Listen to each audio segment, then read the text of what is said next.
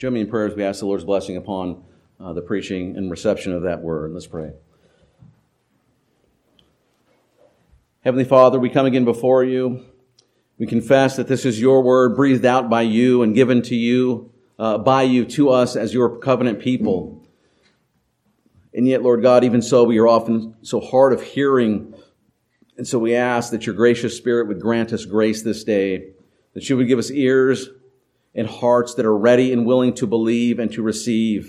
And we pray, Lord God, that you would magnify your Son in our midst that the good news of the gospel that is presented in him would come to us. And Lord, that we would find hope and life in believing. And so we ask grace for your people and for the one who speaks on your behalf, in order that your name might be magnified in all the earth. It's in Christ's name that we pray. And all God's people said, Amen. Amen. Amen.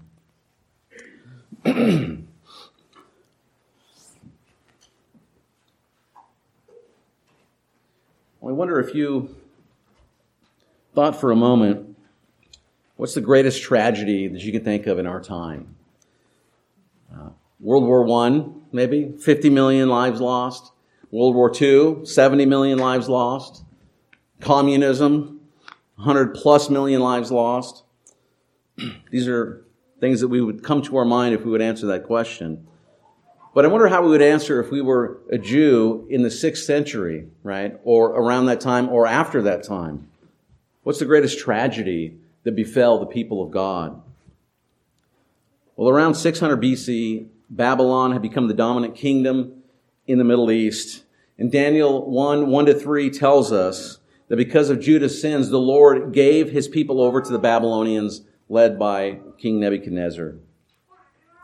They invaded the promised land.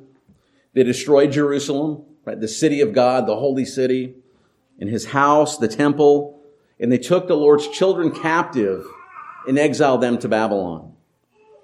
And if you were a Jew, this was truly like the end of the world, right?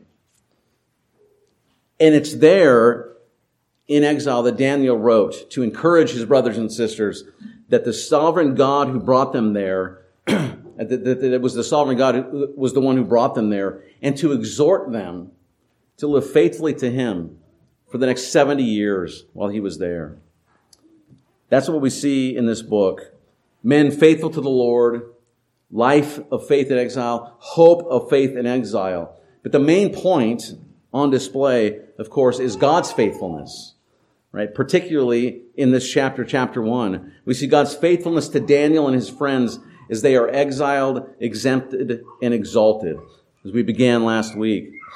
Um, briefly, verses 1 to 7, we saw that they were uh, God's faithfulness to them as they are in exile, right? Here we looked how the Lord was faithful in judgment.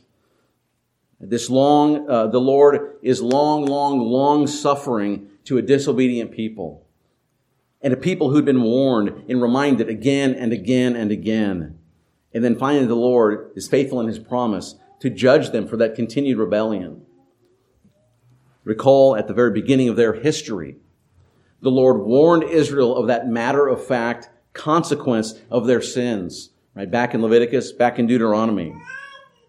But Daniel and his friends being dragged off to exile wasn't just a fulfillment generally of the covenant curses of Leviticus, Leviticus 6, uh, 26, right? Listen again to the prequel verse of the book of Daniel, right? The verse that sets, that gives the setting of this book in 2 Kings chapter 20 verses 16 and following. Listen to what it says. 2 Kings uh, chapter 20 verse 16. Then Isaiah said to Hezekiah, hear the word of the Lord. Behold, the days are coming when all that is in your house and that which your fathers have stored up till this day shall be carried to Babylon Nothing shall be left, says the Lord. And some of your own sons, who will come from you, whom you will father, shall be taken away, and they shall be eunuchs in the palace of the king of Babylon. Right? And this is the exact fulfillment that we see t- uh, taking place in Daniel. Right? It's just this specific word of judgment that is fulfilled in these opening verses that we see in Daniel. Nebuchadnezzar, king of Babylon, comes to Jerusalem. He took treasures from the temple of God to put them in the house of his own God, and he took some of the royal family, right, the nobility, the descendants of Hezekiah, and he puts them under charge, the charge of the chief court official or eunuchs, as they're called. And God's judgment upon the line of Hezekiah had been faithfully carried out just as Isaiah had prophesied that it would. Yet even in God's faithfulness in this judgment, there's also hope, right? There's also hope. Why? Because the God who judges is not only sovereign, but he's good. He's a good God, right? And even the hard things that he brings us through, they all come through his perfect, controlling, sovereign hands, right? There's no fear of victory or conquest of the wicked for his people. None of it is without meaning or without reason. Our future so often we reflected seems to be firmly in the hands of those who are hostile and against us in the forces of evil. But we have to acknowledge, even as we see in Daniel, as he does in exile in his situation, that all of our experiences, all of our encounters, again, like these young men that we read about, all of those encounters, big and small, are firmly in the hands of our sovereign and good God. And that gives us hope, even hope in the judgment that He's faithful in issuing out. And so we need to know those very things while we are here in exile in this land that is not our own. God's sovereignty and also His faithfulness, right? His faithfulness.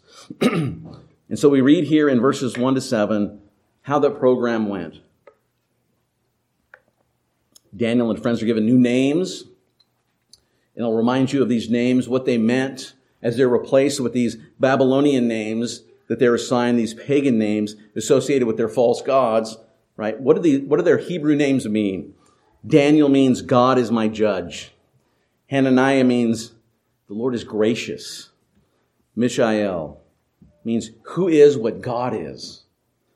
And Azariah means the Lord is a helper. Right? And again, they're given these, these Babylonian names, Belshazzar, Shadrach, Meshach, Abednego. Right? They're in an attempt to change their identity, to change who they are, to reframe, to reprogram them. And they're taught the language and literature of the Babylonians. Again, to replace and displace the scripture that they knew, the scriptures as the source of their wisdom and their worldview. And they're given food from the king's table to eat to get them used to being dependent upon their new master. And then at the end of this process, now reprogrammed, they would what? They would enter into the service of Nebuchadnezzar. And of course, control of cultures through indoctrination of the youth by the political elite is how societies have worked for millennia and still do to this day. But for us and our families, right, we can learn from this. We must teach our families and ourselves that this world belongs to the Lord. It is His world. And you do this by, by what? By teaching our families, by, by we teach our children God's word, and we show him God's love. And we show them the importance of corporate worship, of coming together and reminding ourselves of who we are and of our true homeland and participation on the Lord's day. And we pray and we plead with the Holy Spirit to give them new hearts you must hold out for them, parents of the Lord, in honesty and authenticity, the truth and love of the Lord to which you proclaim. But what is Nebuchadnezzar's big strategy here?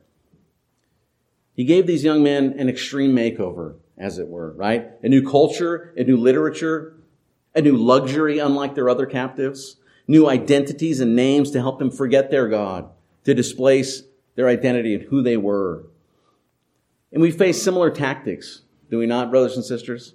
Not only you young people, but every time we go on the internet or we listen to the radio or we open a book or listen to a podcast, whatever it might be, whatever we're exposed to, we face the enemy's plan to de-Christianize us, right? To de-Christianize us or to uh, make us less faithful, less committed, less identified as who we are, to make us less like the Lord and more like the world. And sadly, churches follow suit with this as well, with their tactics and their strategies.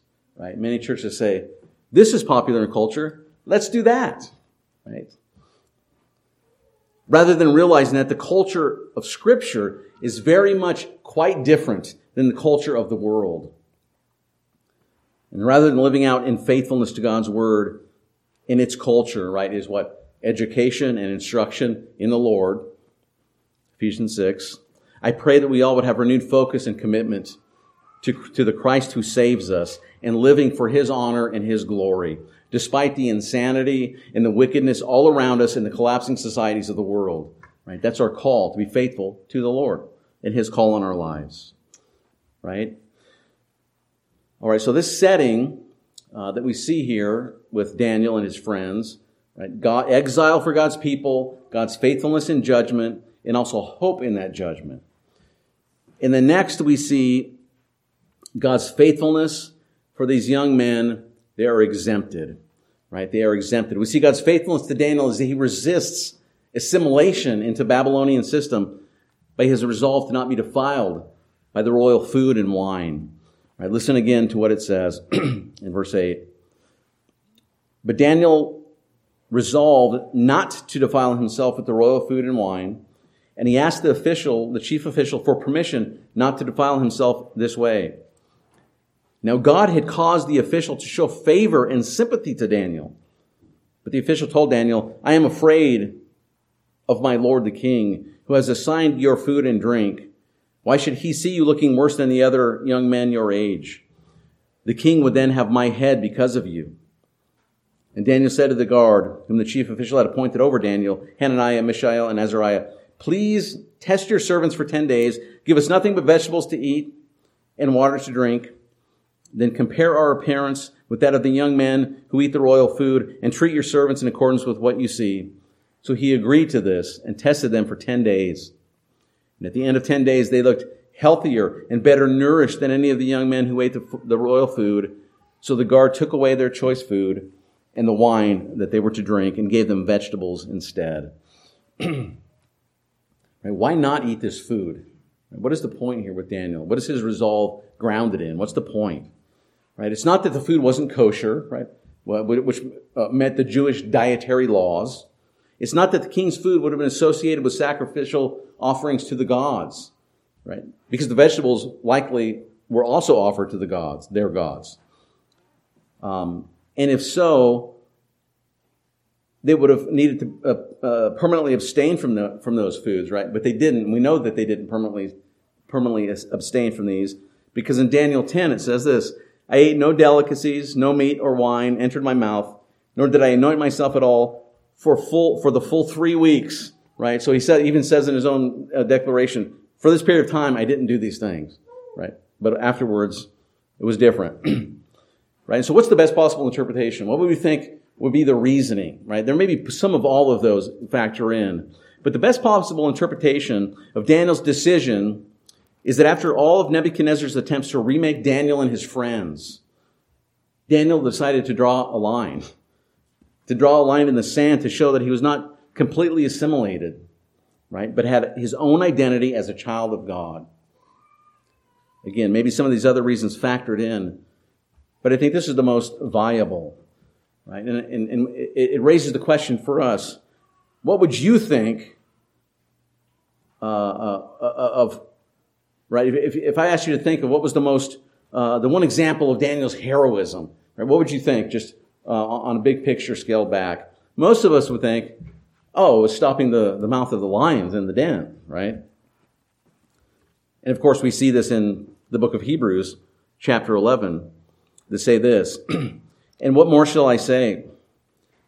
For time would fail me to tell of Gideon, Barak, Samson, Jephthah, of David, of Samuel, and the prophets, who through faith conquered kingdoms, enforced justice, obtained promises, stopped the mouths of lions.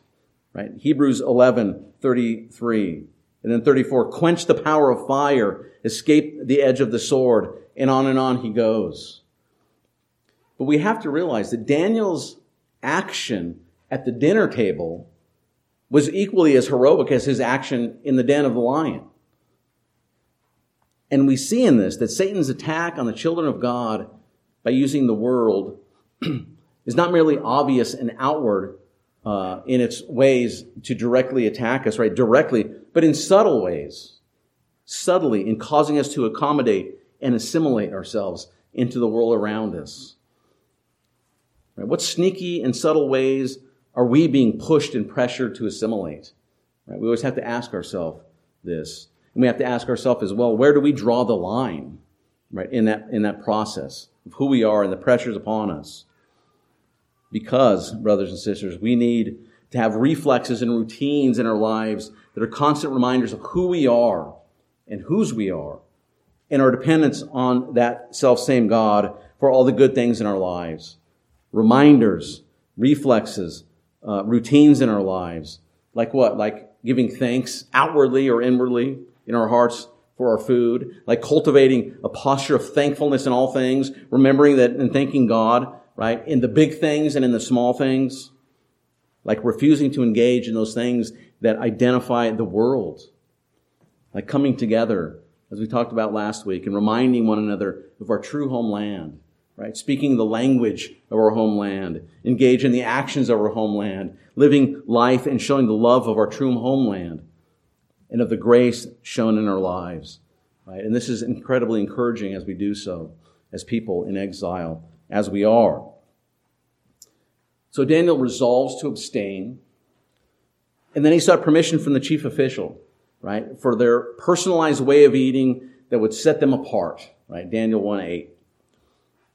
Now, this isn't a prescription for a universal way of eating, as some might have said. Right? That's not, not the point of this chapter. It's to give you a diet plan. Um, uh, we look at Peter's vision in, in, in, the book of Acts, and we see that what, what was given before him. All kinds of four-footed animals, birds, and reptiles. Right? It was loaded with meat. And said, "It's good. Eat." Right? And so we can't reduce the incident of Daniel here in this um, with the food and his resolve to refuse the king's food to a specific diet plan, right? That was be to diminish what's going on in the text. But we see here as Daniel's resolved to do this and he inquires of the chief official, the official was sympathetic to their request. It says God granted him favor and sympathy in the eyes of this chief official. But, true to form of a government bureaucrat, what does this official say? Right? He was afraid of the, of the, potential consequences on him for altering the policy that, that had been given to him. Right? But his response wasn't an outright refusal of their request. And so Daniel, he goes further down the chain of command to the guard who looked after them, and he proposed a, de- a 10 day test. A 10 day test. And at the end of that trial period, he says, You can assess our progress and then go from there. And lo and behold, right, it says at the end of the 10 days, it was seen that they were better in appearance, and literally it says, and fatter in flesh than all the youths who ate the king's food, right? More so than all the other youths who ate the king's food. And so the guard did what? He agrees to continue to provide the four young men with the means for their alternative way of life. This alternative way of life by which they could maintain their constant awareness of the one true God. And as we've said in the past, the focus is not only or primarily here as we read this on the faithfulness of these four young men in taking a stand in their faithfulness to God, but rather it's on God's faithfulness to them. God's faithfulness in their exemption from the prescribed food, even as it was in, he was faithful in exile, but his faithfulness in their exemption from the, the, the prescribed food and drink that was put before them. And as I thought about this text, I wondered uh, that if sometimes in our weakness and in our cowardice, we fail to live boldly before the Lord in our decisions, in our questioning, in our planning, in our ambition, and so forth.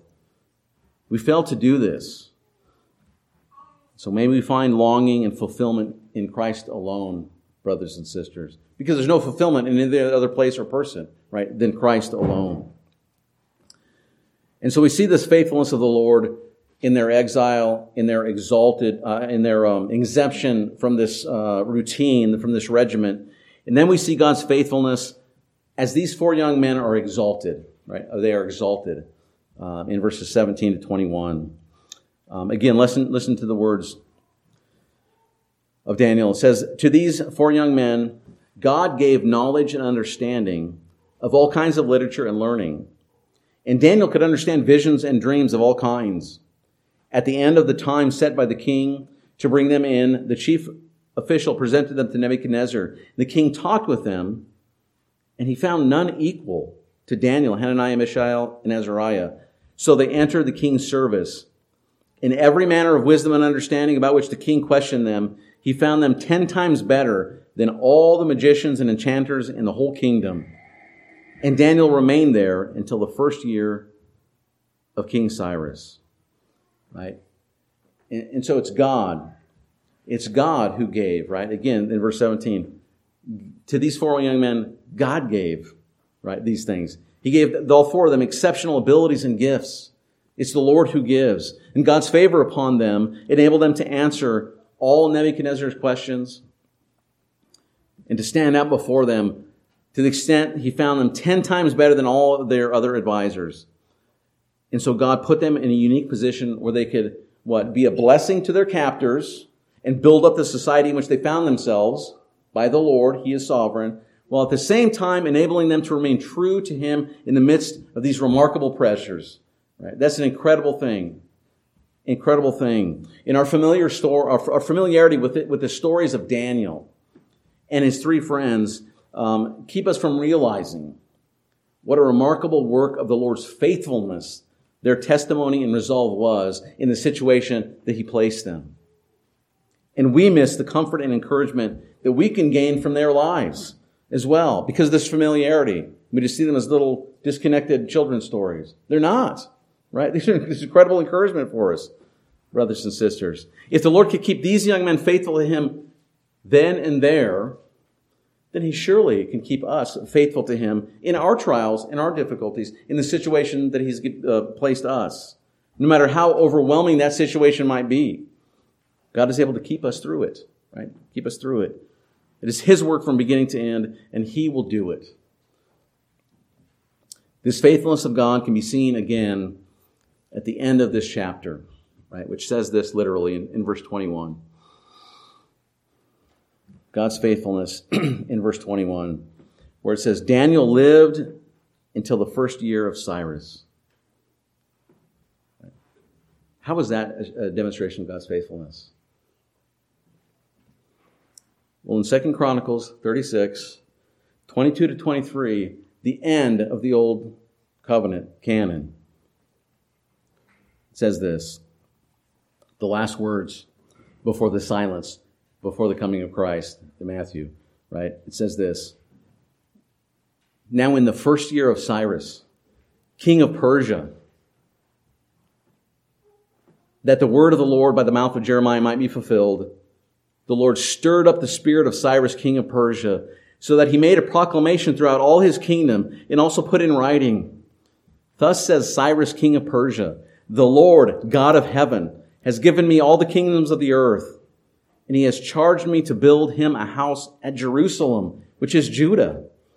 Whoever is among you of all his people, may the Lord his God be with him. Let him go up. And so the canon closes in the Old Covenant. And then 400 years of silence. In that last word, as we've talked about before on numerous occasions, let him go up. That is a war verb. It's a war cry right? Who is going to go up and do these things?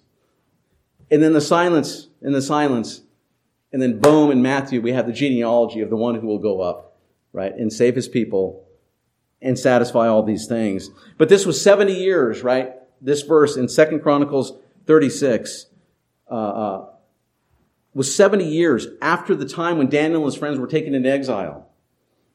And God's faithfulness proved sufficient for Daniel throughout that entire time right? This word of hope at the end, right? Daniel lived until the first year of Cyrus. And what happened? Oh, the Lord stirred in him to proclaim to go back to Jerusalem, right? Go back out from exile. God's faithfulness proved sufficient for Daniel through this entire time, these 70 years. Babylonian kings, kings came and went. And the Babylonians themselves during this time were replaced as the ruling world power by the Medo-Persians in the person of Cyrus. Yet God sustained his faithful servant through the whole time. And in the same way, he is able to preserve us throughout the trials and tribulations that we go through, no matter how intense or how long they last. When the world does its worst, God's faithfulness is enough. It's better. It's most. It is sufficient for us. Right? And I've said in the past that if we are resting our ability, uh, uh, resting on our, our ability to dare to be a Daniel, right, as we, we hear so often, if, we re- if we're resting on that, we're in big trouble. We're in big trouble. Because not just me, but I think if you look at your lives, you will find that you are not like Daniel and his three friends.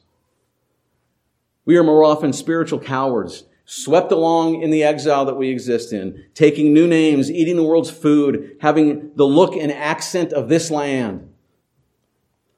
And if the point of Daniel is be like Daniel and everything will be great, if that's the point, we can just surrender now and go home.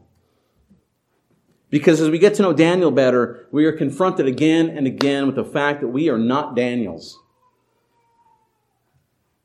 But, dear Christian, the good news of the gospel is not simply that God is faithful to those who are faithful to Him. Right? That's not the good news of the gospel. The good news is what? It's that the Savior has come to deliver the faithless and compromised people like you and me. And our salvation doesn't rest on our ability to remain undefiled in the world, but it rests on the pure and undefiled offering that Jesus had provided of himself in our place. Christ came voluntarily into this world with all of its pains and trials, and he endured a far greater temptation and suffering than Daniel ever did or that we ever will. Yet he remained what? Entirely faithful and undefiled, pure to the very end without spot and without blemish. And he grants what? He grants the perfection of his obedience to all those that entrust themselves upon him in faith. And what is more, Jesus has already returned from his time in exile, right? And he now sits where? At the Father's right hand in heaven. And he's prepared our places there. And his presence is there. And it guarantees that one day we will be with him there as his people before our Savior. And so the cross means what? It means that his faithfulness redeems the unfaithful, right? The resurrection and ascension are guarantees of our inheritance in heaven. So, brothers and sisters, remind yourselves. Remind yourselves of this gospel again and again and always. Fix your eyes on Christ, crucified, raised, and exalted. He has not mapped, uh, he has not only mapped out the way home, he is the way home. And he has promised to bring us to that end, our true home and glory, our true homeland. May we trust in him and ask him to work in us a true faithfulness. And may we, for him, be a blessing for those around us, right? As we reflect heavenly wisdom in our lives to that world around us. And may we be ever dependent upon Christ and his saving work, looking to him to keep you faithful here and to the end, and not by your own efforts. Brothers and sisters, may we increasingly long, long for our Savior until he comes again and brings us our eternal reward. Amen. Let's pray.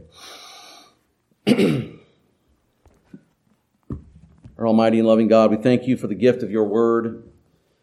We pray now for the grace to believe what we have heard and to live in ways that honor you above all other things, Lord. We pray that you would grant to us we would increasingly live for your glory.